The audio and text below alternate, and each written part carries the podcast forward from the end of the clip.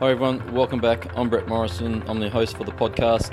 Thank you for joining us. And if you're a first time listener, thank you for coming along. And if you're someone who's coming back time and again, thank you so much for doing that. I really do appreciate you coming back and joining in. Uh, look, it just gives me encouragement to keep going and also to keep sharing the stories of the amazing people that I get onto the show. So thank you so much for that. Now, it's not often that you get to talk to someone who's actually died and then come back and really share an intimate conversation around what that meant for them and what they experienced. But today, we are really privileged to have someone who has done just that. But also, I always get excited when I get to bring, you know, someone from my military family along and join in the conversation. So today, I'd love you to hear the story of Mr. John Ward. Look, it's a rather intimate conversation. It's can be a little bit raw in places, very honest of what it's really like to pass and be brought back again. But before we jump into that, I'd just like to thank everyone for coming along again. But if you haven't already jumped across to YouTube, please jump across. I also run a channel over on YouTube where I run short videos a couple of times a month. Sometimes it's every week, sometimes it's a little bit less, sometimes it's a little bit more, but you know, you get the idea. Um, again, Civilized Savage on YouTube, also on Facebook as well. Please join us on Facebook. I'd love you to go along, subscribe to the channel, help grow that. Because for me, it's really important at the moment to try and grow this message. It's, I don't know how to really put in words sometimes, but I see so many men struggle. And look, it's not just men, it's women as well, but particularly men, because men don't tend to talk about it as much as what the women do. We don't as men, we tend to keep it inside ourselves too because we have to be strong and need to keep you know this brave face on all the time. But I know what it's like to be hurting. I know what it's like to hurt inside. And so for me, it's just important at the moment to share this knowledge, share this experiences, not just of mine, but also of other people as well. People just like you. You know, we, we don't have all the answers and we we live imperfect lives. I know on social media we try to portray that we all have these perfect lives going on. But the reality is that we don't. The reality is that we are human. We are imperfect beings trying to do the best that we can. And I think if we can do that, we can share this message, share the, share the stories of other people who are learning as we go along, because that's really what life is about. The more challenges that we have, the more mistakes that we make, the more we can learn, the more that we can grow. And the way to accelerate that learning is to learn from other people's mistakes and other people's stories and other people's experiences. And I really love the way that people are so willing to share those stories with me in these interviews and on the podcast, but also share some of the insights that I can then share with you through my YouTube videos. And some of them, look, most of them are under 15 minutes, so they don't go for long. Um, so I'd really appreciate if you jump across there, hit the subscribe button, and, and join in some of those conversations there as well. Without uh, holding you back any longer, let's jump in and let's start our conversation with Mr. John Ward. Welcome along, and today I have a very special guest. Uh, it's Mr. John Ward, and John and I worked on and off together for quite a few years now. Uh, we've even done a couple of road trips together too, John, I believe. So thank you very much for joining me on the show today. Oh, my pleasure, Brett. Thanks for inviting me. Yeah, look, John actually has a very special story. So it's not very often that you get to meet someone that has actually gone through the experience of passing and then being revived and brought back to life again. So John has very graciously agreed to come on the show and explain, I guess, what that experience has been like and then the impact of that and how it's changed his life. But before we get into the really deep and meaningful stuff, John, just just a bit of background about who you are, where you grew up. Like I know that uh, you did actually grow up in in Manchester. Is that right? Yeah, I I was I was born on the south coast of England because my, my father was in the navy, and then when he left the navy, we moved up to Manchester. So that's my, my strongest memories of living in England are of living in Manchester. And I, and I believe that because you're a local, you go for Manchester City and not Man United. Is, is that how it plays oh, out? I, I do indeed.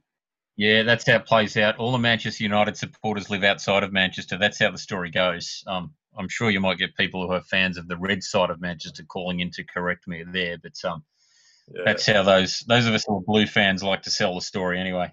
Absolutely, and look, I'll, I'll, go with that because I believe um, Man City have also bought out. Was it Melbourne Heart, and they've now become um, Melbourne City. Yeah, yeah, that, that's right. That's right. So uh, I think that's kind of cool that even you know where I've moved to here in Melbourne, that they, they've got a, a franchise of the club. Yeah, and I like that because actually I'm pretty big fans of the um, the Melbourne club. Um, so that, that's good. It's, it's, amazing that they've actually chosen to follow you around. So you must be fairly important to them. that's that's a nice spin. I, I, I like that. Yeah, I'll, I'll, stick with that. Yeah, fantastic. Uh, could you just give us a bit of background? So, like your family, brothers, sisters. Um, yeah, yeah. Uh, so, um, was like growing up. Uh, yeah, so we we came out to Australia when I was a kid, and I had this shocking Manchester accent. Um, got teased for it in school, and I made sure I got rid of it pretty quickly. Uh, I'm I'm one of three children. I've got an older sister who's five years older, and a younger sister who's five years younger. Mum and Dad are, are still with us. Uh, unfortunately, they're in a nursing home in Essendon, kind of in the middle of this uh, coronavirus thing that's going on at the moment. But luckily, not directly affected by it. So you know, I'm, I'm that's constantly in my mind that there's there's that threat for them. But um, yeah. I'm really glad they brought us out here to Australia. I think we have had opportunities that none of my cousins back in England have had, and we we really are very very lucky in this country in so many ways. Yeah, I think a lot of us miss that, don't we? Especially for a lot of us that have grown up here, we just assume that yeah the way life is. And I know it wasn't until I've travelled overseas and you know, I went to the Philippines for for a work trip, and then also New Guinea, and I came back with with a whole new level of gratitude. Um, it was quite uh, yeah interesting to see just how actually the majority of the world do live. Yeah, yeah, we we enjoy uh, benefits that are just far and away better than most of yeah. if not all of the world. And when I relay my story, I'll I'll actually touch on that because that that directly affected me. Uh, in fact. Oh wow! Yeah, that's great to hear. So we might just jump into it then, Jonathan, if you could. Um, share like yeah, yeah, yeah. what happened, how it happened, and what sort of things then played out as a result of that. Yeah, yeah. So look, in in my work, I'm in the military as well, like my father, and I I've got a fairly well, certainly when this happened to me last year, I had a fairly high pressure job. But one Saturday morning, I was lying in bed, um, just reading the news on the phone. My wife was overseas with work. Uh, my son was at home, still in bed. I think it was about eight o'clock in the morning. I had what I thought was uh, indigestion. Of course, looking back, why would you wake up in the morning with indigestion? Um, because I hadn't eaten anything for you know seven or eight hours. Because you're but, a heart attack is uh, right. Yeah, exactly. You know, so I'll, I I ended up it was a heart attack, but of course, uh, as I don't know whether this is the male thing or whatever. We, we try and explain things away. Or it's you know can't be a heart attack. I'm I'm only 52. I'm I'm young. I'm fit. Uh, I do a lot of bike riding. This can't be a heart attack. You know, you, you're trying to trying to rationalize it, but I'm I'm getting a little bit ahead of myself. But so I was lying there in bed thinking I've got this indigestion went and had a glass of water that seemed to take it away, but it just it got progressively worse. Now the stupid thing is, I was lying in bed thinking, the minute I call an ambulance, my next posting in the military will be off because I, I had a dream job as a in an overseas posting set up ready to go. It was only eight weeks away, and of course, stupidly, this is what's going through my head: uh-huh. how it's going to affect my career. Yeah. Not thinking that it might actually kill me, um, but more concerned about what effect it's going to have on on my career. And you know, I look back at that and think, what a stupid thing to be thinking. But a- anyway, I I decided that look, I pretty much was going to have to call the ambulance because the pain was getting progressively worse. So I thought I better wake up my young bloke. He's in his early twenties and studying uni. By the time I got from my bedroom door to his bedroom door, the pain went from a three or four out of ten and up to an 11. It, it, just it went through the roof. So I got to his door. I'm curled up on the floor in front of his door, banging on the door, saying, "Mate, you're gonna have to wake up and, and come in." He must have sensed the panic in my voice.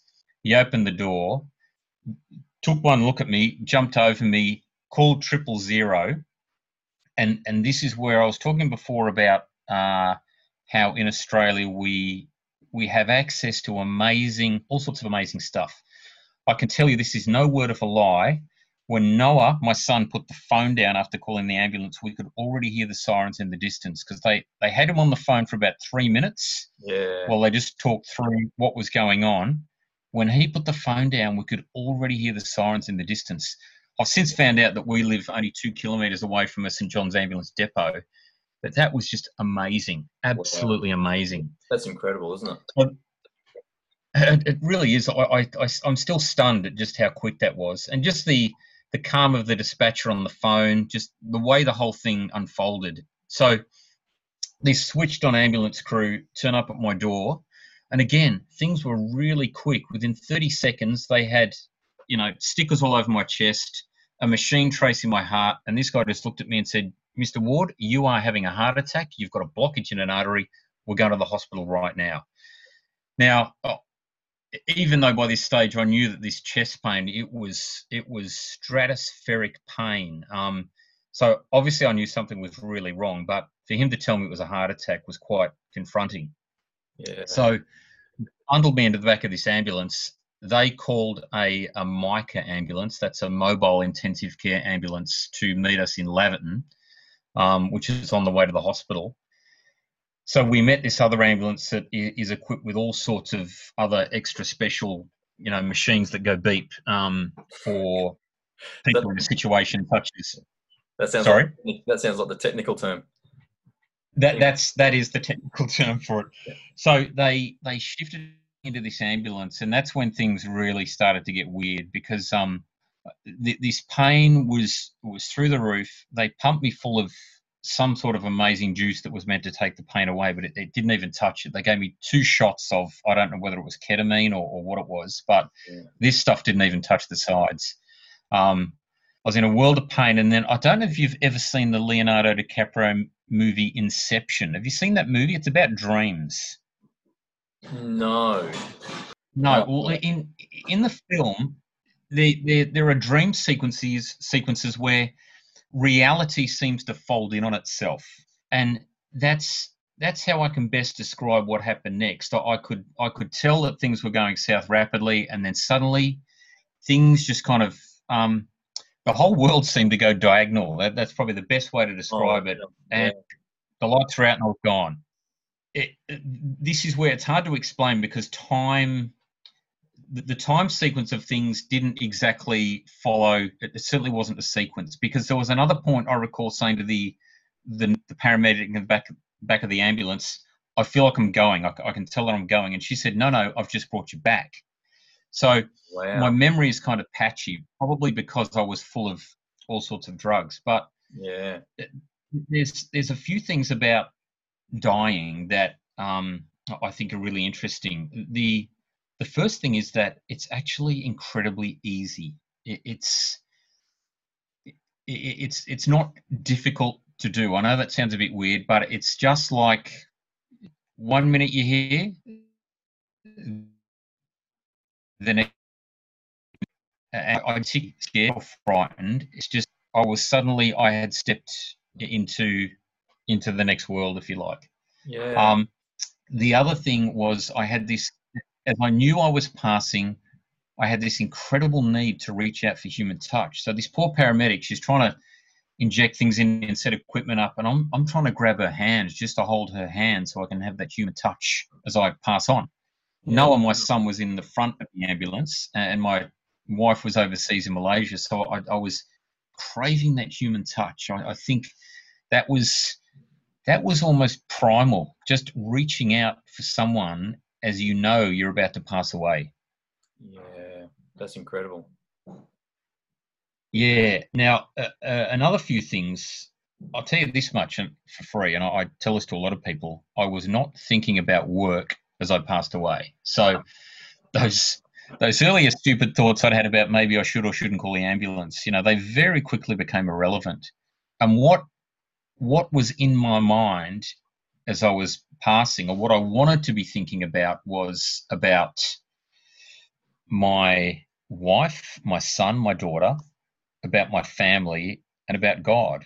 These are the things that I was trying to think. Now, I say trying because the back of an ambulance when somebody is dying is a place full of pandemonium. Yeah. This nurse was trying to set up what's called a Lucas machine. It's a machine that will sit on top of your chest and give you chest compressions. She was trying to get a main line into my arm. She was, you know, it, there was a whole lot of stuff going on because by this stage we were two ambulances in tandem because they switched me into into another ambulance. So we had two paramedics in the back of the ambulance, you know, diving for stuff. So trying to maintain concentration and almost meditate as as you pass away to think about the things you want to think about is actually quite difficult when there's all this chaos going on. Yeah. But um, these were the things I wanted to be in my mind as I passed away. I wanted my last thoughts to be of my family and those close to me, and of God. Um, I'm not a particularly religious person, but I would call myself very spiritual. Um, Yeah. You know, I'm, I'm I'm sure there is something on the other side. I, I'm not exactly sure what it is, um, but yeah, these are the thoughts that I that I wanted to leave this earth with. And it's funny you talk about that that time aspect. Um, you know, you- you're not thinking about work. It's actually the connections that you made. And was there a, was there a moment when you go, I don't have enough time. There's things I still want to do. Um, look, oh, that's that's really interesting because I, no, I, I don't recall thinking any any regrets or any anything that um, you know I, I should have done or I shouldn't have done. Now, of course, you know I've made plenty of mistakes in my past, and and if you asked me, do I have regrets? Yeah, I could probably list a few. But it's interesting that when when crunch time came, um, they they were they were nowhere to be seen, which is really um, that, that's a really good question, Brett, because it's not it's not something I've thought about since it happened. But no, I- didn't have any thoughts of regrets or things I should have done or anything like that, which um, I- I think's a kind of good thing. I, I I don't think you'd want to be passing away thinking, you know, geez, I really wish I'd done this or I, I wish I'd done that. And and this comes back to you know I've said to people, you don't want to be lying on your deathbed thinking about work. You you you. In fact, I don't think anybody would lie on their deathbed thinking, "Geez, I wish I'd spent more time at work."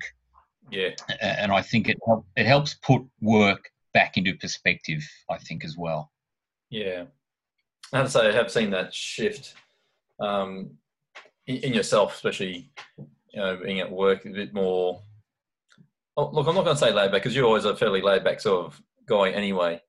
Um, and Yeah, there's still, yeah. still, there's still a, a very high level of professionalism there, but it's the I think some people at work just seem to have this manic f- fervor around them that they they've always got these deadlines, and you know, if they don't get it done today, then the whole world is going to implode. When really that's not the case. Yeah. I, I don't know if that makes. I, any I don't know, Brett. That, yeah, that's interesting you say that because I I think I was the sort of person that I've always been fairly um I don't know how to put it, but deadlines do matter to me, and I, I know that before I had the heart attack, I had a whiteboard in my office full of tasks I needed to complete before this overseas posting took place, and I'm I'm kind of one of those ducks on the water. I may look laid back and relaxed, but inside I often do you know think too much about deadlines and about you know making sure I get work done and that sort of thing.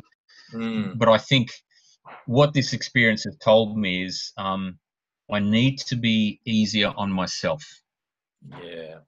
because I, I- I certainly you know if others don't meet deadlines that I set down, I'm always happy to you know negotiate with them and and work through things so that we can get stuff done. But I was I didn't always afford myself the leeway that I afforded others.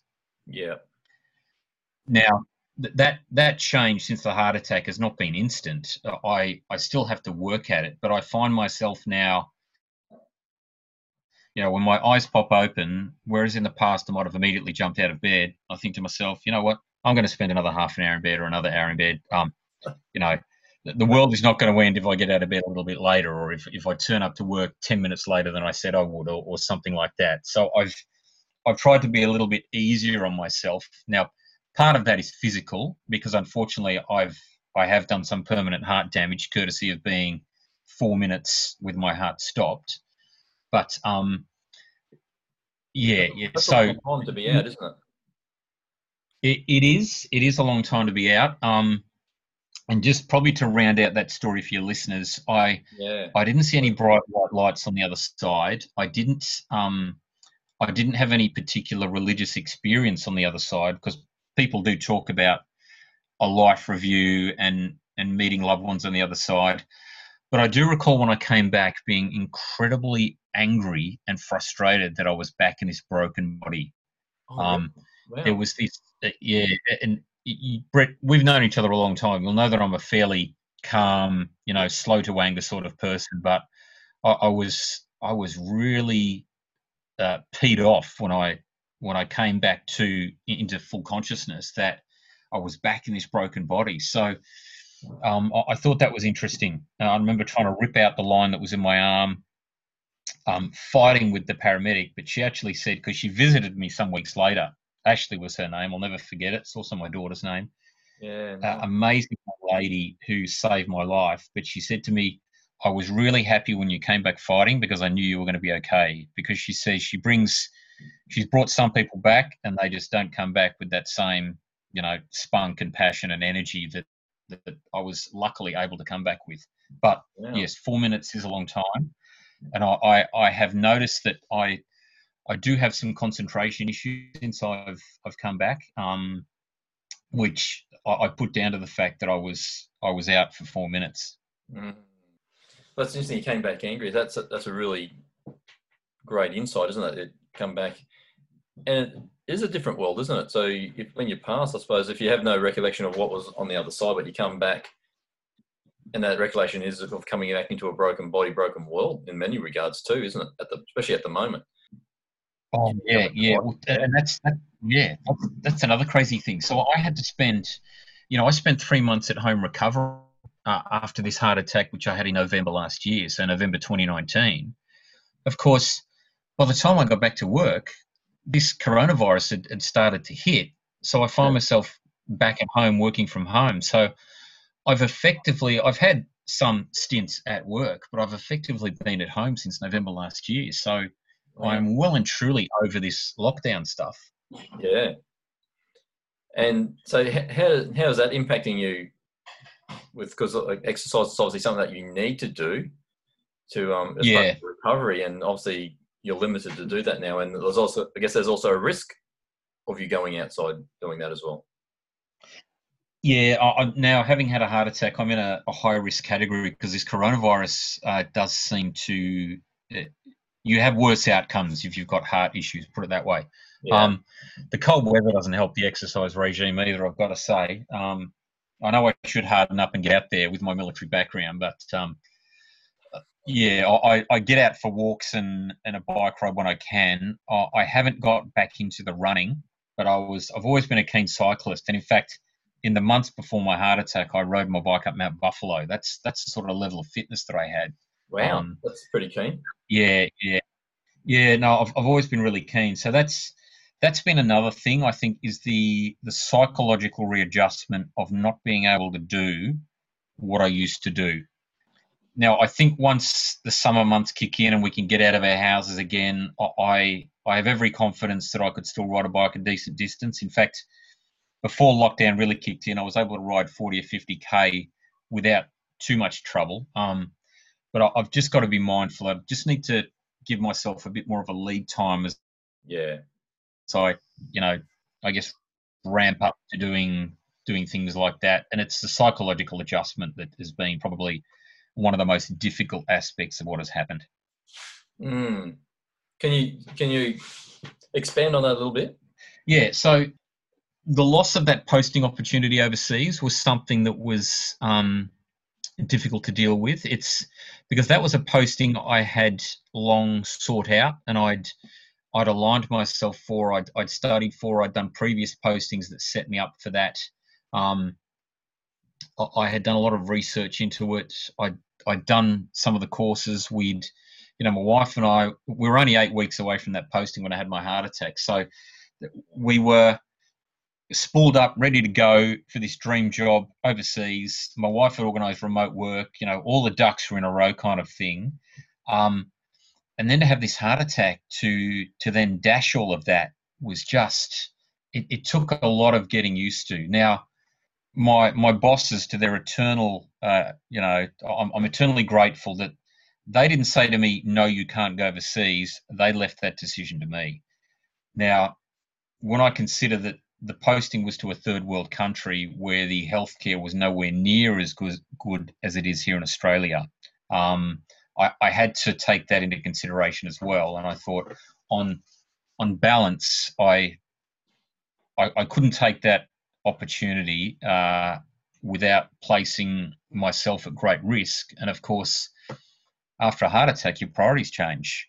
So whilst work was still important and it was still part of who I am, suddenly it was a whole lot less important than it had been. So the decision almost made itself, but it still wasn't. Um, it, it's a regret that I have, I, I, guess. But there could have been no other decision, but it's still a, re- a regret that I have. And that, I think that would played out being harder for you too, because I know that posting came with a with a you know a senior promotion as well, and I know that promotion still came through. But was that guaranteed if you decided to not take it? Because that would have been playing out in the back of your mind at the same time. So it's very career driven, and you know, career for, for men, I think, is also yeah. the family and provision, and many other many other yeah. aspects of it as well. Yeah, most definitely. Um, look, I've got to say the the promotion that went along with that overseas posting that, that was funny. I was only four days away from that promotion ceremony as well when I had the heart attack. So that was uh, that that was tough. But uh, again, to my boss's great credit, um, they called and said, "Look, uh, we still intend to promote you," and that was very quickly after I made the decision not to go overseas. So, oh, but to answer your question, it, it didn't really come into.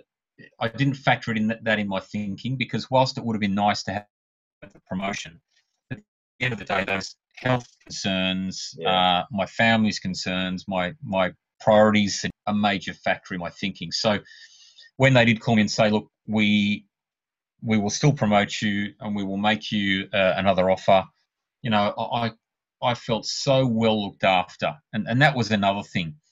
In the time after the heart attack, the support I got from work, from friends, from family, it was humbling, Brett. It was really humbling. I must have had 60 visitors in the two weeks after I had my heart attack, wow. and I was I was almost euphoric in those weeks after it because I'd survived and I had all these people coming to visit to to wish me well and it was um it was really nice. I've got to say it, it's a shame that I had to go through a heart attack to experience that, but I will be forever grateful to all those people yeah. that reached out. Yeah, and look, I'm not too sure how.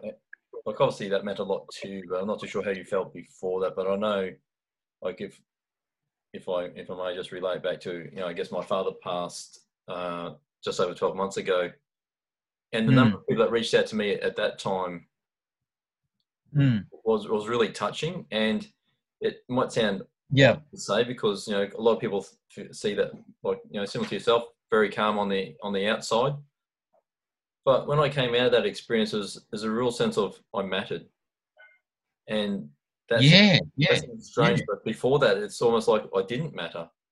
Um, because for me to feel that I mattered, then, and this is the, the conversation in my head was going, well, if I feel like I matter now, did that mean I felt that I didn't matter before?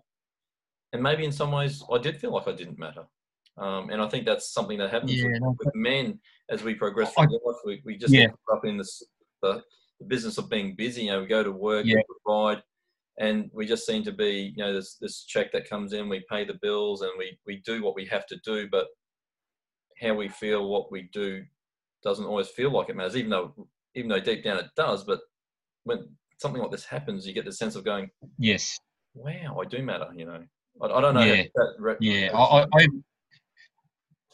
I, I think you hit the nail on the head. I even had friends I haven't spoken to in years reach out that had heard about it and, and reached out to me. And I just, I, just to have that experience made having the heart attack almost worth it. Um, you know, you, you don't want to have a heart attack. That's no. that's bad news all around. But um, would I would I change anything? Probably not, because of all the amazing things that happened in those weeks and months since I've had that heart attack, which just um, I think have made me a better person.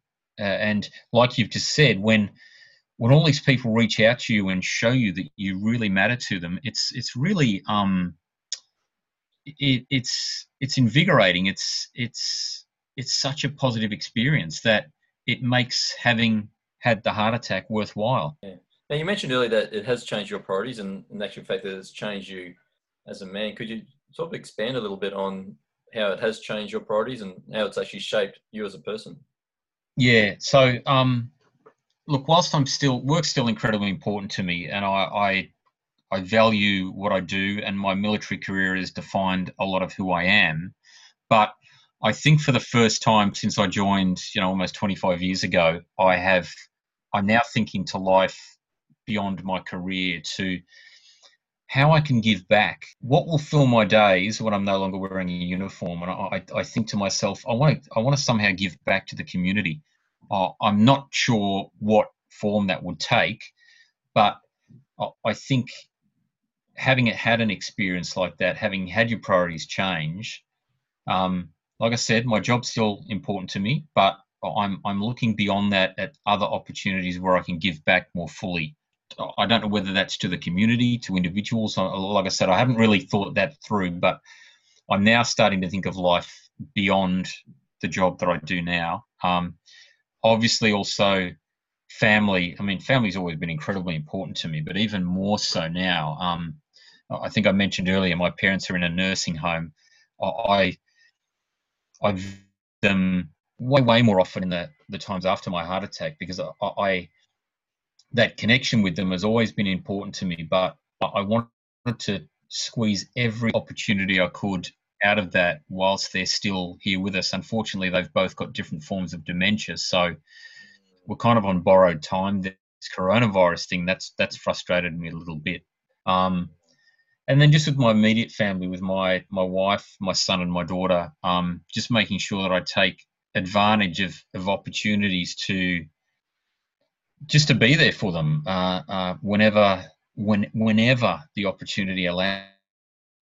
Uh, again, I, I, was always there for them previously, but I'm just more much more cognizant of, of that now, of making sure I take advantage of those opportunities when they present them. Yeah, and I, would agree with that. So one of the things that is really important to me, and I've really made the conscious effort. And as you know, like I, I was commuting for work for many years, yeah. One of the things that I really try to do is that when I'm home with with the girls is be present. So it's it's one thing to be home and be here and be in the same house and be in the same room, but there's nothing to yes. actually to be yes. present with them and actually not just hear what they're saying, but actually hear them and feel them and yes, and yes. really take in what it is that they're conveying, what message they're conveying, and what they're feeling at the same time. You know, and that has been a, a big shift. And I find that you know, while they're awake, then my time is really their time, and I try to push all the other stuff that I, I want to do for myself sort of after that. But yeah, yeah, yeah, that, that's so true. You know, it's it's putting down that mobile phone, putting down those distractors, and when when someone in the home's talking to you, just giving them your undivided attention. But it's interesting, you, as you're talking there, Brett, you're talking about putting them first, really important. But the other the other important thing that I've discovered through all this is making sure I have some space and some time for myself. Because that's, I was probably, of, of all the people in my life, I was probably giving myself uh, the raw end of the deal. Um, and I wasn't a martyr in any way, shape, or form. It's just that with work and with home, with everything going on, you quickly find that there's not much time left for yourself. And I think this is probably a little bit of a men's issue as well, is that, you know, you there's this um, almost this expectation that you'll you'll wear a lot on your shoulders and you'll you know you can you can always add more, but I'll still keep going. Kind of yeah. that that can do attitude can also end up crueling you, and I think that was a big part of of why I had a heart attack. I was just trying to do more and more and more, but uh, you know I'm not a machine. Um, and and that's what it, it probably took that heart attack to to give me that slap to realize that hey you need to spend time for yourself and look after yourself and and make sure that you're one of those important priorities in your life. Yeah it's good advice. Yeah but, but um, good advice but I, I, paid paid a high price to be able, to be able to give it. Well i think that puts you in a position of authority doesn't it though? Yeah that, that that's right. It's um yeah it's it's kind of a, a badge of honor but it, it did take that. It, it and it's funny. It's like someone flicking a switch. It's like when you become a father, isn't it? It's like someone flicks a switch and your brain suddenly gets rewired, and you you go, "Oh my god, I've got this small person that I'm now responsible for," and it completely changes your view of the world. Well, a heart attack's a little bit like that. It's this medical intervention that not only changes you medically, but it, it someone flicks a switch and it changes your priorities. Do you find you have a better relationship to death? That probably sounds like an odd question, but I think in Western culture we have a, No, really poor relationship with Yeah. death. We seem to fear Yeah. it, and to do everything we can to avoid dying to the point where we stop living. Yeah. Yeah. Look, that's a really good question, Brett. Um, I don't think I ever had um, necessarily a, a a morbid fear of death. I, I'm not, you know, I, I think having a a faith or a spirituality helps with that. But to answer your question, I think any fear of death that I may have had is now almost completely gone because, oh, it, as I said before, it's it's very easy. It's it's quite easy. One here a minute, the next minute you're not. Sharon Stone spoke about this in an interview with Oprah Winfrey. I remember seeing on the um, on YouTube, and she says that it's really close. It's always there. Death is actually always with us, and anything can happen, and suddenly we we've stepped over to the other side.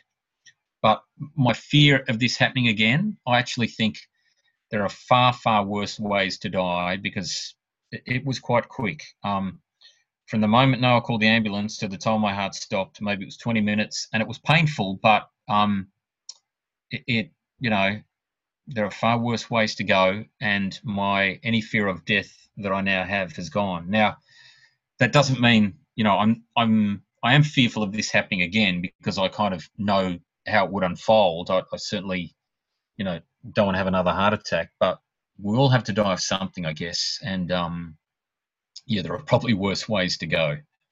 Yeah. And do you think that your relationship with time has changed? Because I think most people, I don't know if they fear death or is it the fear that they're going to run out of time? Yeah, I think so, and I think that's why I I now have this desire, not a desire yet, but I'm I'm looking beyond my life in the military because time is finite. I think that's what it's taught me. We we often live as if we're going to live forever, but it is finite, and I'd love to I'd love to help people in the time I've got left. Um, I'd love to learn more, maybe go back to study, but I am conscious of the fact that time is finite, and Yeah. we think we're going to live forever and last forever, but hey, we're not. And you know, hold your hold your loved ones close. I always say, love as if you're going to die tomorrow, but learn as if you're going to live forever. Mm. Um, yeah. so, what would you go back and study? Because I know you are, are very well accomplished academically. Um, you know, you speak Yeah. multiple languages fluently. So, what would you go back and study? Oh, that's that's a great question, Brett. I, I, do you know what? I think I'd go completely from I don't know, like fine art or architecture or or something or theology is something I wouldn't mind. Well, um, something completely different to what I've been doing for the past 25 years that maybe would uh, pander to my creative side. Yeah. Do you find But, that you um, suppress yeah, your I'm- I'm not- in the role that you do, like in the work that you do? so, sorry, say again, Brett. You just broke up a bit there. Yeah, no, no worries. I was just saying, do you feel that you've had to suppress your creative side, like being in the military for as long as you have been? Because I know we, we, we had a quick discussion about this the other day, how I guess both of us sometimes Yeah. feel like we, we may not be the best fit, but we've both been around there for a long time and um, we've both, I think, both succeeded reasonably well. But creativity Yeah, is yeah. not always yeah. something that is, you know, a high value in there. It's it's interesting because um, you know, military problems often require unique and innovative solutions in order to overcome them. Um, you know, because battles never unfold the way people think they're going to unfold, and so you probably True. you do need a force full of creative thinkers to to think of innovative solutions to you know intractable problems. But by its very nature, the the military, the fact that we wear uniforms and we march and we have a hierarchical rank structure, we have all things in place that almost um, run counter to that creativity. But I know that you know I've got bosses that value innovation and creativity. But to answer your question, I guess there are times when I've felt that I have been a little bit hamstrung. Um, and that's no fault of the organisations. It's just that you know, oil painting, for example, is not a skill that we necessarily uh, need in the military. Although I know there have been wartime artists, for example, but um, necessarily sometimes I think you do have to uh, probably curtail some of that creativity and innovation because you also need to build teams and in order to work yeah. together in a team you know i think you need to sometimes toe the party line or, or, or toe that whatever that central theme is but um it, it's an interesting dilemma from a, a military background but I, I, don't feel like i've been particularly hamstrung it's That's just that yeah. i think by its very nature the military um, with its uniforms and its, its structure doesn't always lend itself to that. No, and I think the beauty of looking beyond the career is that the deadlines aren't there, isn't it? So if you want to do a piece of creativity, you're not saying, "Hey, I need this out by Friday lunchtime." Um, or people, yeah, that, know, that's, that's right. Come up with an innovative solution on how we're going to do that battlefield attack. It's a case of, hey, actually, I can, yeah. I can sit by the river and paint. Yeah, or, or, or write poetry, or you know, whatever whatever that might be. Um, now that's you know that's not to say that you can't paint or, or write poetry while you're in the military, but yeah, yeah, I think having that having that headspace, and, and this is another thing that I've I'm trying to do more of since I've had my heart attack is creating that headspace and that opportunity to do things that uh, I want to do. Now, my, my, job is still fairly high pressured, so I, I, do find it quite hard to to let go sometimes. So I'll often find myself sitting in front of the TV at night, maybe watching a Netflix series instead. Um, so I think when I'm retired, I'd probably then have more of the energy and, and more more time and more mental headspace to pursue those other things that I'd like to do. Yeah, because it is important, isn't it, just sometimes to unwind. And I, and I quite often say, and I'm sure the listeners have heard me say this before, it's, it's okay to sit back and, and maybe do a binge on Netflix, whatever, as long as there's intent behind it. And sometimes that intent is, I just need to unwind my mind. And I think that's the difference between saying yeah. watching Netflix and reading a book. Because when you're reading a book, your mind is still thinking, like you're, you're imagining all the stuff. Whereas when you watch a movie, all that, that all that gets taken away. Like the movie does the imagining imagining for you, so it does actually allow you to just unwind. Yeah, I, I um I think Netflix binge watching it's it's definitely a, a 21st century affliction. Um, but you're right, it, it, it takes all the effort and the work away, and you're just sitting there in front of the TV. Now I'm I I don't like doing that for long periods of time, but I, I did find after I had my heart attack when I was in those first few weeks when I was really really tired and I I couldn't do much else. I was doing that, but what I did for the first time in a long time was just read for leisure and that was so relaxing. Um, it was so nice. Uh, so sitting in front of Netflix, probably not the most constructive thing to do, but uh, sometimes that's all you can do. I think, like yeah. you just said. Yeah, and like I think if, as long as there's intent behind it, it has a has a place. Yeah, yeah, that's that's that's very true. Yeah. So a question I would like to ask you is like, how do you think all this has shaped you as a, as a man? Like I know you you you talked about your faith there before as well, but and talked you talked very briefly about the impact of being able to connect with your parents. But as as men, we have roles in our lives as husbands, as fathers, sons, brothers. Um, yes. You know, how, how do you feel this has all shaped you in that regard? Interesting question, Brett. Um, one of the one of the things I noticed was um, my wife about three months after my heart attack and just before the coronavirus lockdown uh, kicked in, my wife and I traveled back to Malaysia where she's got family. Um, and I remember we're standing by the baggage carousel, and as a man, you're the dude that pulls the bags off the baggage carousel. That's that's how I've always done things. You know, I I think you know a small thing, but I went to reach for this 25 kilo bag, and my wife, who's a much smaller, diminutive lady, uh, you know, than I am, um, kind of held me back and said, "No, I'm I'm pulling the bag off the carousel." And I'm glad she did because I, I, I just didn't have the strength to do it at the time. But it's, as a man, you kind of feel a bit diminished and a bit embarrassed as other people are watching this poor little lady struggle with this big suitcase off a baggage carousel. Yeah. And the bloke standing behind her, you know, I don't, I'm, I'm not, I don't look fat. I look quite fit. So I, people probably look at me thinking, why isn't that guy helping? So I actually found to answer your question, the the challenge of you know is is your masculinity diminished when you can't do those sorts of things and having to come to terms with that mm. um, and I, I found there was a, a, bit of time there where in fact even now like some mates helped another friend of mine move house on the weekend i'd have loved to have gone in and helped them but um, you know hauling you know entertainment units and, and beds and, and TVs and things like that is probably not something that I can really do with as much confidence anymore. So um, it it's probably impacted my my sense of masculinity in in that respect. Um, not being able to go out for a run um, and do those fitness things that I did previously. That's kind of the physical side of things. From a, a mental side of things, I actually feel much more comfortable in my own skin. Um, because even though I have those misgivings about my physical abilities uh, now, you know, having gone through that, having lived to the other side, having had all these people come to visit me afterwards and, and people reaching out, um, and seeing the way my son behaved on the day, he really stepped up to the plate, and I was so proud of him. I kind of felt like I'd I'd done that job of raising him right. Because when the rubber hit the road, when crunch time came, and my son has he's on the he's on the spectrum, so he has uh, some issues, but he just really stepped up to the plate, including making some difficult phone calls to people whilst I was lying in the emergency department, where I, I neglected to mention my heart stopped again for a second time, but that was only momentarily.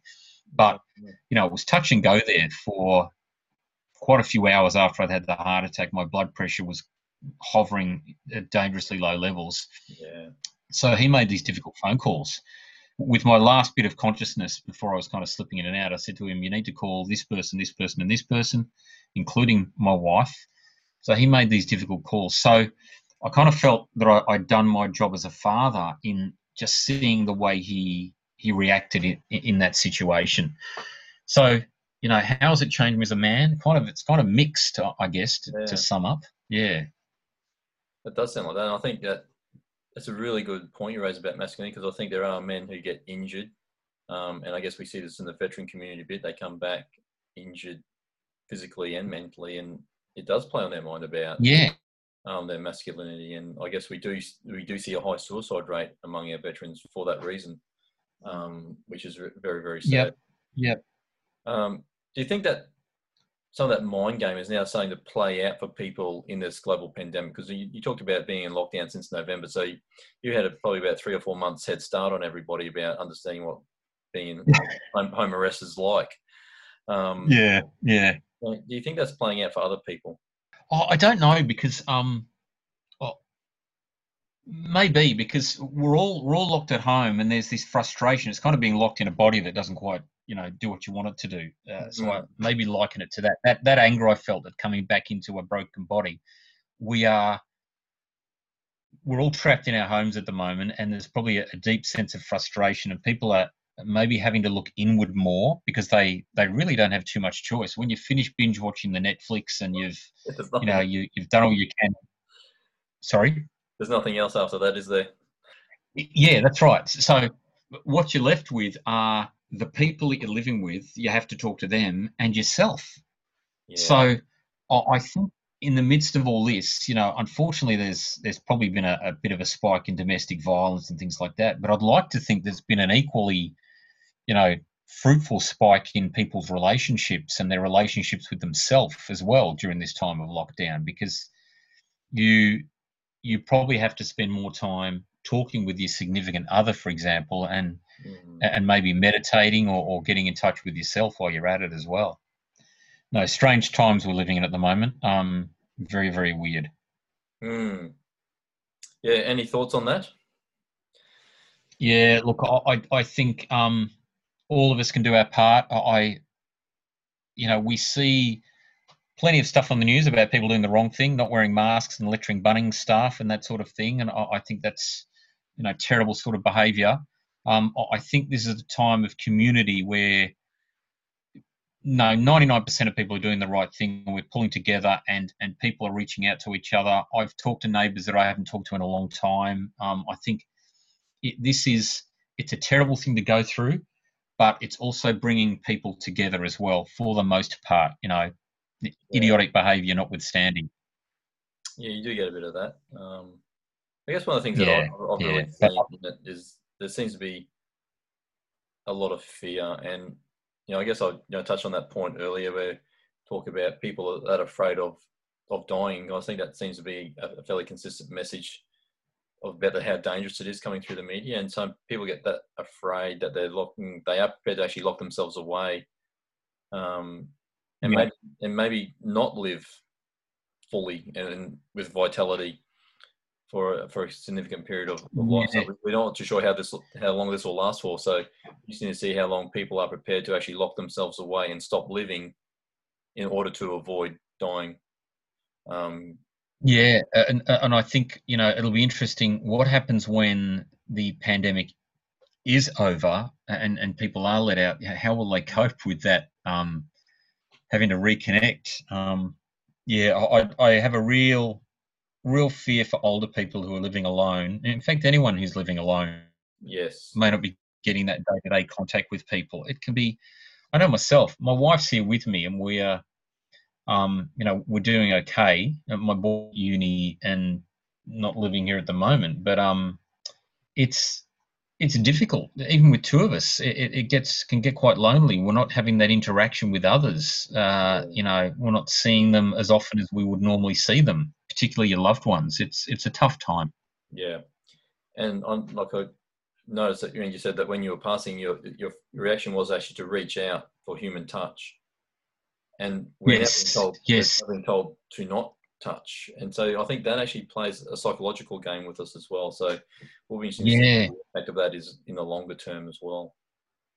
Yeah, yeah, you know, just just not being able to shake hands with someone when you meet them for the first time. It's um, yeah, human touch is so important, and yeah, that's I think that's one of the real sad losses at the moment is this physical distance that we have to maintain. And I, I get it; it's important. Yeah. But it's it's another one of the, you know part of the crap that we're that we're dealing with as part of this lockdown. We might wrap it up there, John. So thank you very much, and like, um, thanks for sharing your thoughts. Just that very briefly there on the on the the COVID situation as well. But look, really, you know, your story is just amazing. The fact that you actually passed away twice and got revived twice, um, and came back fighting is such an amazing story to hear. Like, very very rarely do people actually get to hear stories from people that have actually, like you said, transitioned through to the other side and then transitioned back again but it's also nice to hear yeah. what that was like um, and the fact that, you no longer have that fear around that. No, uh, Brett, thank you for the opportunity to to share the story. Um, I I hope that maybe some of your listeners might identify with the, the need to reprioritize their lives without having to go through a heart attack. Yeah, hopefully that people can learn. We can all learn from I guess the, the misfortune or fortune, whichever way. I think everything has a silver lining. We all learn from everything we do. I, I guess. Yeah. Um, but obviously, it's a very painful yeah. experience and something that has long-lasting effects on yourself and, and your family, for that matter, as well. So, thanks so much for sharing yeah. that. But before we do wrap up, just wondering if there's any advice that you'd like to share. So, if there's three key things that advice that you would give. Great question.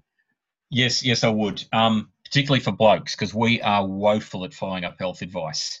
Yeah, um, if you have if you have chest if you have chest pain of any sort, and the the just quickly a few weeks afterwards, I had some more chest pain. I called the ambulance. It was not a heart attack. It was it was other other stuff going on. But the the ambulance crew said to me because I felt like a bit of an idiot for, for calling them, but they said to me, John, don't feel that way. She said we have so many people that have chest pain, they don't call us in time, and guess what? They wind up dead. Um, so the first thing would be if you've got any chest pain that is unexplained, follow it up. Because sure, it may be indigestion. In fact, 99% of the time, it may be something else, but you don't want to run that risk. Um, yeah. So I would I would say definitely follow that up. The other thing is, I had I had blood pressure and cholesterol. It was probably it wasn't wasn't stratospheric, but it was just a little bit high the past few times I'd gone to, you know, to the doctor about other things going on. Mm-hmm. Um, you know, don't don't wait for the doctor to to tell you that you need to take, you know, medicines for these. No one wants to take medicine, but um, no. unfortunately, there are times when you need to take stuff to ameliorate the risk created by these other things as well. So that would be my second piece of advice. Um, you know, if you have a checkup and it points towards things that you need to do, get onto it straight away. And then lastly, I think something that I mentioned a bit earlier in the interview, and that's be kind to yourself as well. You know, um, make time for you because I, I think that's that's really important. As men, we like to think that we are superhuman and we can do things for others uh, almost at will. But along the way, make sure you look at yourself as well.